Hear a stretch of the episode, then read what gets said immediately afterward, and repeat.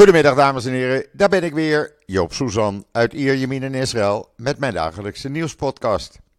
Zondag, de eerste dag van de nieuwe werkweek hier in Israël. Dus ja, ook weer een nieuwe podcast. Laat ik eerst even met het weer beginnen, want we zitten weer aardig vol vandaag.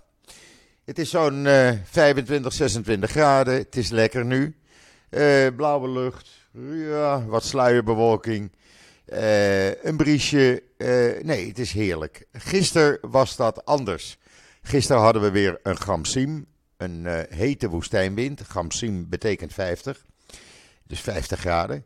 Nou was dat niet zo heet, het was rond de 37, 36 graden. Maar in de middag stak er een enorme storm op, windkracht 6 tot 7. de stoelen die, die schoven over het balkon heen, die heb ik allemaal naar binnen moeten halen. En die storm hield een aantal uren aan. Je kon ook niet buiten op het balkon zijn. Ook in de straat was het, uh, ja, vooral hier aan de kust, uh, ging het behoorlijk tekeer. Maar ik zag ook filmpjes van het meer van Tiberias, waar het water over de kades klotsen. Je kan dat zien op mijn Twitter-account. maar ja, dat is normaal voor deze tijd van het jaar. Dan hebben we regelmatige gamsiem. Zit veel zandstof in de lucht. Het is gewoon niet lekker dan. Gistermorgen ging het wel, maar wat ik zeg, in de middag echt die zware storm. Nee, het was niet leuk. Maar nu, nu is het weer normaal. En uh, kunnen we weer uh, alles gewoon tegen elkaar openzetten. Ja, en dan gisteren mensen die mij volgen op social media of Israël Nieuws regelmatig lezen. Die hebben een aantal artikelen van mij kunnen zien die ik gisteren er uh, geplaatst heb op israelnieuws.nl. En dat ging eerst over uh, ja, de, de ongeregeldheden, de rellen, het afschuwelijke gezicht van een, een, een, een kist met een stoffelijk overschot die bijna op de, op de grond viel tijdens de begrafenis van Shirin Abu Akala. Ik moet daar wel één ding bij zeggen. Er is hier ook hier in Israël grote kritiek grote kritiek op het beleid van uh, de politie van Jeruzalem. Ook vanuit de politie uh, zelf, maar ook vanuit de politiek en uh, mensen in de straat die je spreekt. ja, iedereen zegt toch: dit is niet goed te praten. wat ging eraan vooraf? Laat ik dat eerst even zeggen. Eraan vooraf ging dat de politie op donderdag duidelijk had gemaakt: wij houden ons afzijdig. Nou, prima. Dat had de beste manier geweest. Je niet vertonen daar. Laten ze het allemaal zelf lekker uitzoeken. Dan kan de hele wereld zien wat een chaos het is. Nu, wat gebeurde er nu? Er kwam een groep uh, ja, activisten, laat ik ze zo maar noemen. Die gingen uh, de kist kapen. Want zo mag je het wel noemen. Dat ging tegen de familie in. Want die wilde gewoon de kist in een uh, lijkwagen naar de begraafplaats op de oude stad brengen. Nee, zij gingen ermee aan de haal. Zij wouden een demonstratieve tocht met die kist maken. Politie trad op. Er werden stenen gegooid. Politie ging nog harder optreden. Nou, de rest hebben we allemaal kunnen zien. En dat ging natuurlijk hartstikke fout. Uh, in de Washington Post zei de broer van uh, de journalisten, uh, Anthony, dat, of Antoine, dat ja, hij probeerde de menigte nog te kalmeren en het lichaam, of de kist met het lichaam van zijn zus, terug te laten brengen of terug te laten zetten in de lijkwagen. Maar ja, dat lukte niet. Later, toen die kist wel in die lijkwagen zat, toen ging het allemaal vrij rustig, vrij kalm, ook bij de oude stad. En is er eigenlijk niets noemenswaardig meer gebeurd. Het is dus gewoon een totale verkeerde inschatting geweest. En de PR voor Israël had vele malen beter geweest als uh, men uh, gewoon de zaken op zijn beloop hadden gelaten in Oost-Jeruzalem, bij dat ziekenhuis. En uh, dan had de wereld kunnen zien dat zonder optreden van Israëlische politie het een chaos is. Nu krijg je Amerika die kritiek heeft, de Europese Unie die kritiek heeft, politici hier in Israël die kritiek hebben. Ja, het is jammer. Maar ja, het is wat het is. Ik kan het helaas ook niet meer goed praten. Het valt ook niet goed te praten. Het is gebeurd en uh, hopelijk heeft de politie hiervan geleerd.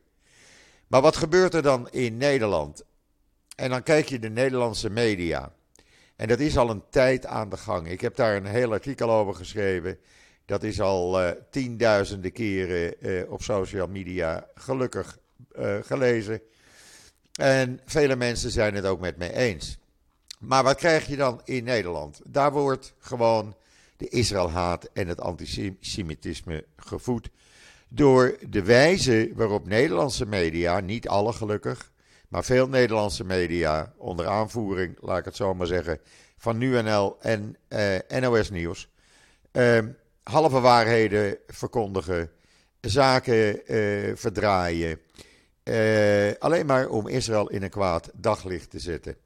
En dan krijg je reacties zoals onder uh, een post van RTL 4, waarin staat: Joden moeten ze afmaken van ene meneer Teunis de Jager. Uh, of iemand anders die mij op LinkedIn, LinkedIn kwam, deed toekomen. de reactie met jammer dat ze de gaskamers hebben verwijderd. Uh, of iemand anders die zei: Adolf heeft zijn werk niet afgemaakt. RTL 4 heeft gistermiddag dan naar diegenen die daartegen geklaagd hadden, naar aanleiding van mijn artikel, uh, uh, meegedeeld dat ze die reacties hebben verwijderd. Nee, die hadden ze meteen moeten verwijderen. Ik neem toch aan dat het ook gecontroleerd wordt voordat er iets goedgekeurd wordt om online te verschijnen. En zo gaat dat maar door. En hoe komt dat dan? Nou, heel simpel. NuNL uh, die wist al een uur woensdag nadat de journaliste was uh, gedood dat de IDF dat had gedaan. De NOS die wist dat ook vrij zeker. Ja hoor, dat is Israël. Er is tot op dit moment nog niets bekend. Alles ligt nog open. Maar de Nederlandse media hadden Israël al veroordeeld. Daar kan je niet meer tegenop boksen. Wat gebeurt er dan? Uh, zelfs al zou blijken dat het een Palestijnse kogel is, gaat niemand dit meer geloven. Dit is zijn eigen leven geleiden, dankzij de Nederlandse media. Daarnaast, als er hier in Israël een terreuraanslag is, dan praat men niet over terroristen. Nee, men praat over verdachten of over Palestijnse daders. Uh, waarom is het zo moeilijk voor Nederlandse media, vraag ik me vaak af om gewoon te vertellen, de feiten te vermelden zoals ze zijn. Dat kan toch niet zo moeilijk zijn? Of is er in Nederland een beleid bij de media waarbij Israël zoveel mogelijk in een kwaad of negatief daglicht moet worden geplaatst? En uh, uh, alles wat maar negatief voor Israël met grote headlines naar voren moet worden gebracht. Ik kan me niet anders voorstellen wat er in, aan de hand is. En ja, ik kreeg steun uit onverwachte hoek gisteren, na dat aanleiding van dat artikel. Uh, Leon de Winter, toch geen onbekende, die naar aanleiding van mijn artikel, wat hij dus ook geretweet heeft, aan uh, RTL 4 vraagt uh, van oké, er staat onder een post dat uh, uh, Joden dood moeten. Dus RTL 4, jij gaat, jullie gaan ermee akkoord dat ik en mijn familie moeten worden gedood.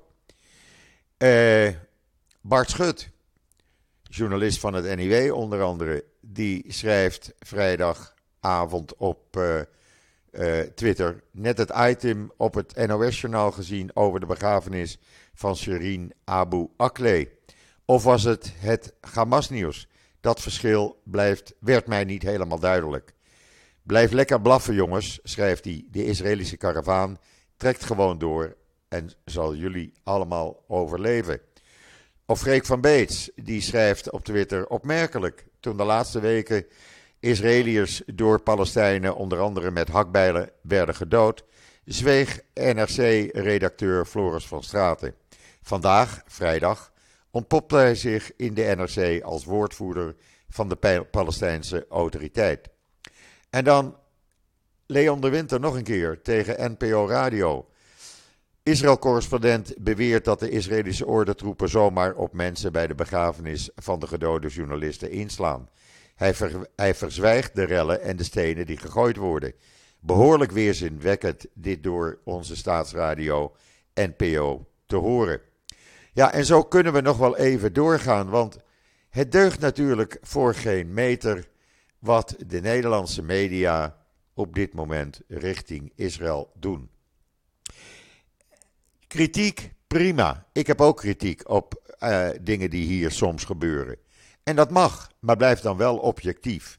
Schrijf dan wel de hele waarheid en niet de halve waarheid. Alleen maar om jezelf zoveel mogelijk eh, te laten zien als kijk eens hoe anti-Israël we zijn. Dan ben je geen journalist, dan ben je niet objectief en dan ben je gewoon iemand die bezig is het antisemitisme en de Israëlhaat in Nederland te voeden. En ja, het is jammer dat daar weinig protesten tegen zijn. Echt waar. Want uh, ja, er zou toch uh, echt iets, iets aan moeten worden gedaan. Uh, niemand kan mij namelijk wijsmaken dat de Nederlandse media het onbewust doen. Uit onwetendheid. Nee, ik ben ervan overtuigd dat die, diegenen die dit soort dingen doen, drommels goed weten waar ze mee bezig zijn. Ze weten dat goed. Dat, ze weten dat de wijze van schrijven over, het Israël, over Israël het antisemitisme en de jodenhaat aanbakken. En maar ze kunnen achteraf altijd hun handen in onschuld wassen. Ja, zo kan ik nog wel even doorgaan. En het, het zit me al maanden dwars. En het is eigenlijk uh, uh, nu zover dat ik dat gisteren maar eruit heb gegooid. En ik ben blij met alle steun die ik uh, van jullie heb gekregen dat ik niet alleen hierin sta. Want nogmaals, hier, dit moet stoppen. Dit moet gewoon stoppen. Je kan niet doorgaan. Het doet mij denken, en ja, u zal wat uh, overdreven vinden, aan de jaren 30. De verhalen die ik uit die tijd heb, heb gehoord, uh, van mijn ouders bijvoorbeeld, die dat hebben meegemaakt, mijn grootouders. Het gaat dezelfde kant op. En als dat niet gestopt wordt, mensen, berg je dan maar. Dan wordt het antisemitisme en de Israëlhaat in Nederland alleen maar groter. Ja, uh, ik moest dat toch eens even kwijt. Want vandaag uh, ja, is het uh, Nakba Day. En Hamas heeft opgeroepen met z'n allen de Tempelberg op te gaan om de Al-Aqsa-moskee te verdedigen tegen de Zionisten, tegen de bezetters. Nou, het zal wel weer feest worden. Dan weet je in ieder geval waar de Nederlandse media hun headlines al klaar hebben staan. De veiligheidsdiensten zijn in hoge staat van paraatheid. We zullen zien wat het later in de middag allemaal gaat brengen.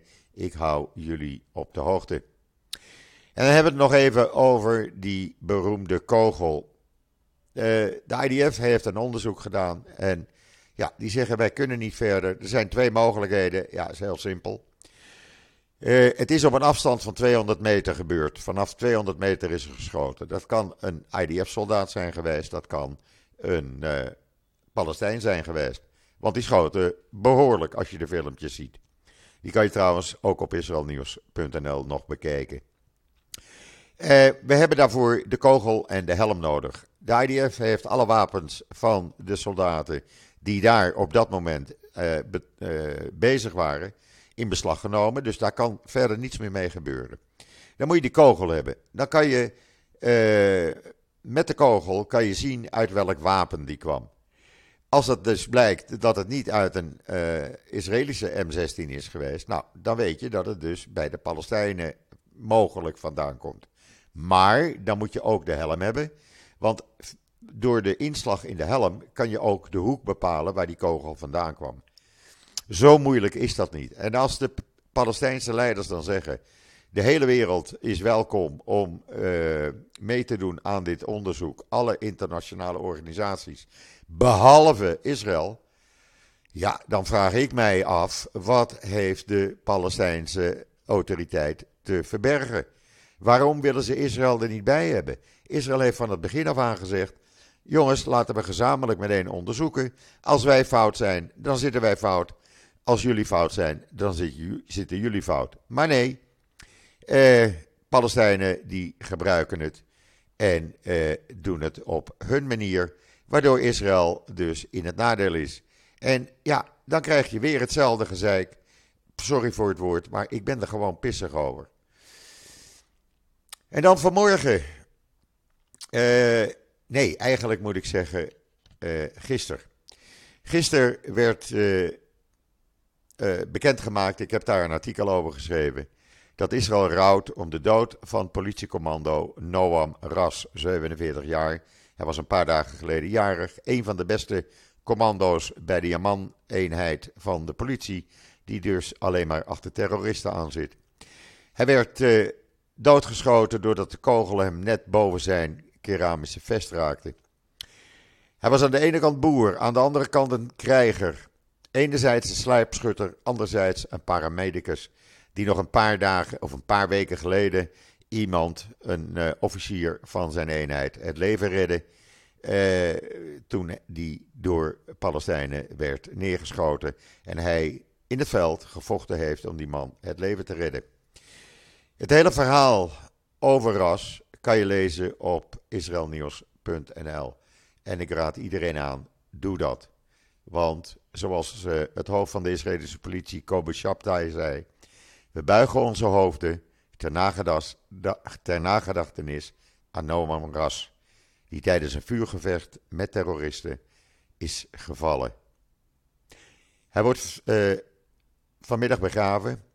Zodra er iets uh, over gepubliceerd wordt of filmpjes verschijnen, zal ik die delen met iedereen. En dan heel bijzonder, drieënhalf jaar geleden ging, was er een actie van een specialistische eenheid uh, van de IDF in Gaza. Het was een geheime actie, zeg maar een soort fauda, maar dan in het echt. En daar ging het een en ander fout. Dat gebeurde op 11 november 2018. Daar sneuvelde één officier. Die naam is nooit bekendgemaakt. Vanmorgen kreeg ik en iedereen een persbericht van de IDF waarin de naam bekendgemaakt werd. Het was een Druus-officier Mahmoud Kair El Din. 41 jaar, die 3,5 jaar gesneuveld, is, eh, gesneuveld was. Uh, Luitenant-kolonel binnen de eenheid. Een uh, commandant in de Special Operations Division. En uh, ja, hij ging, hij leefde, hij liet het leven bij die mislukte operatie. En dat was vlakbij de stad Khan andere officier raakte gewond. En er ging het een en ander fout. Dat staat ook in dat artikel. Ik ga dat niet helemaal uitleggen. U moet het zelf maar lezen. Maar daarbij blijkt maar weer dat er Druzen, Arabieren, Christenen, Joden in de IDF zitten. En ook bij speciale eenheden. Ik wou dat toch even nog eens een keer de nadruk op leggen omdat er zo vaak wordt gezegd: Israël is een apartheidstaat. Dit is het beste bewijs. Een Druus officier die zijn leven laat in de verdediging van Israël. En deze man verdient onze alle eer. En dan zijn er afgelopen nacht door de IDF weer acht terreurverdachten aangehouden, waaronder drie in het dorp Beit Umar. Er zijn ook wapens in beslag genomen. U kunt het zien en lezen op israelnieuws.nl. Waar je ook kan lezen dat er een nieuw bloedtestapparaat in Israël uh, uitgevonden is. Wat energie en tijd bespaart aan chemopatiënten. Hoe mooi is dat? Ik heb het zelf meegemaakt met mijn overleden partner. Hoe zwaar die chemokuren zijn. Hoe zwaar die bloedtesten zijn. En dat wordt een stuk eenvoudiger, een stuk makkelijker voor iedereen die een chemobehandeling heeft. Lees het op israelnieuws.nl. Het kan ook uh, trouwens binnenkort thuis gebruikt worden. Dan hoef je niet meer naar het ziekenhuis toe. En dan president Herzog, die is op dit moment aanwezig bij de begrafenis van de overleden president en heerser van de Verenigde Arabische Emiraten. Uh, uh, hij was daar uh, al eerder geweest, op 30 januari. En ja, Sheikh Khalifa bin Zayed Al Nahyan, die is overleden, die wordt vandaag begraven. En Herzog is daarbij voor een paar uur. En gaat ook zijn medeleven betuigen aan de nieuwe president. De man die betrokken was bij uh, de Abraham-akkoorden. Sheikh Mohammed bin Zayed Al Nahyan. En aan zijn familie. En daarna gaat uh, Herzog weer terug naar Israël. Ik vind dat een uh, fantastische ontwikkeling dat dat zo makkelijk gaat. En dat het allemaal normaal is. Nou, dan is vandaag, na twee weken, de grensovergang, de Eres Crossing met Gaza weer opengegaan. Ruim 12.000 Gazanen en enkele honderden handelaren kunnen in Israël weer naar hun werk en hun handel verkopen. Mensen kunnen gelukkig weer geld verdienen. Laten we hopen dat die voorlopig niet meer dicht gaat. Dat betekent dat er rust in de tent is. Want we zitten niet meer te wachten op nieuwe ongeregeldheden, op nieuwe gevechten. We hebben er nu wel even onze buik van vol. En vergeet niet, deze Gazanen, er komen er binnenkort nog 8000 bij, die inmiddels een vergunning hebben gekregen, verdienen allemaal 4, 5, 6 keer zoveel als dat ze in Gaza verdienen. Dus het is voor hun een geweldig inkomen. En dan uh, wordt uh, ja, iets moois als je in Israël bent. Ik zag dat vanmorgen in de Jeruzalem Post. Kom je naar Israël op visite, of, of uh, op bezoek, laat ik het maar zo zeggen. Dan moet je naar het Great Mini World Museum in Joknaam Elite gaan. Dat ligt, uh, nou, bijna Tanja, zeg maar, een kilometer of uh, 30, 35 hooguit noordelijk. Half uurtje rijden. Een fantastisch miniatuurmuseum. Eh, van alles en nog wat te zien. Echt, dat moet je gaan bekijken. Ik wist niet van het bestaan af. En ik kan je zeggen, ik, uh, ja, ik ga er naartoe. Uh, de man die dat opgericht heeft is in augustus 2020 97 jaar oud overleden. Maar het wordt door de familie voortgezet. En het is hartstikke leuk. Ik heb die foto's, kan je zien, in de Jeruzalem Post. Ga dan ook even naar de website. En uh, ja, gewoon hartstikke leuk om te zien. Dus even daar naartoe. En dan, uh, ja, in de Rode Zee worden meer drones en kunstmatige informatie gebruikt bij de marinesamenwerking die uh, Amerika, Israël en een aantal landen rond de Rode Zee hebben in hun strijd, zeg maar, tegen Iran. er wordt mee geoefend. Uh, afgelopen november had Israël al een oefening samen met Amerika, Bahrein en de Emiraten. Uh, dus men weet zo langzamerhand wel hoe dat werkt. En dan is Israël van plan om Eilat, ja, Eilat of all places, dat moet een wereldwijde hub voor voedselonderzoek worden. Uh, dat gaat Eilat worden, niet alleen maar toeristenstad, maar een internationaal centrum voor research en ontwikkeling van uh, voedsel uit de zee en de woestijn. Nou, daar is Israël weer voortrekker in. Het hele artikel kan je lezen in de Jeruzalem Post. Ja, dat brengt mij zo een beetje tot het einde van deze podcast alweer. Nogmaals, ik hou jullie op de hoogte van wat er in de komende uren nog gaat en staat te gebeuren in Israël. Met name de situatie in Jeruzalem. Uh, hou israelnieuws.nl in de gaten. Hou Facebook in de gaten. Hou Twitter in de gaten. Dan blijf je helemaal op de hoogte. En dan weet je tenminste wat er werkelijk hier plaatsvindt. In plaats van de anti-Israël verhalen door Nederlandse media. Ik wens iedereen nog een hele fijne voortzetting van deze zondag. Ik uh, ga later op de dag dat is dan uh, een uur of half vier, geloof ik, bij mij uh, de laatste wedstrijd van Ajax zien. Op televisie van dit seizoen onder Ten Hak. Nou, ook altijd leuk. Uh, ik ben er morgen weer. En zeg zoals altijd: tot ziens. Tot morgen.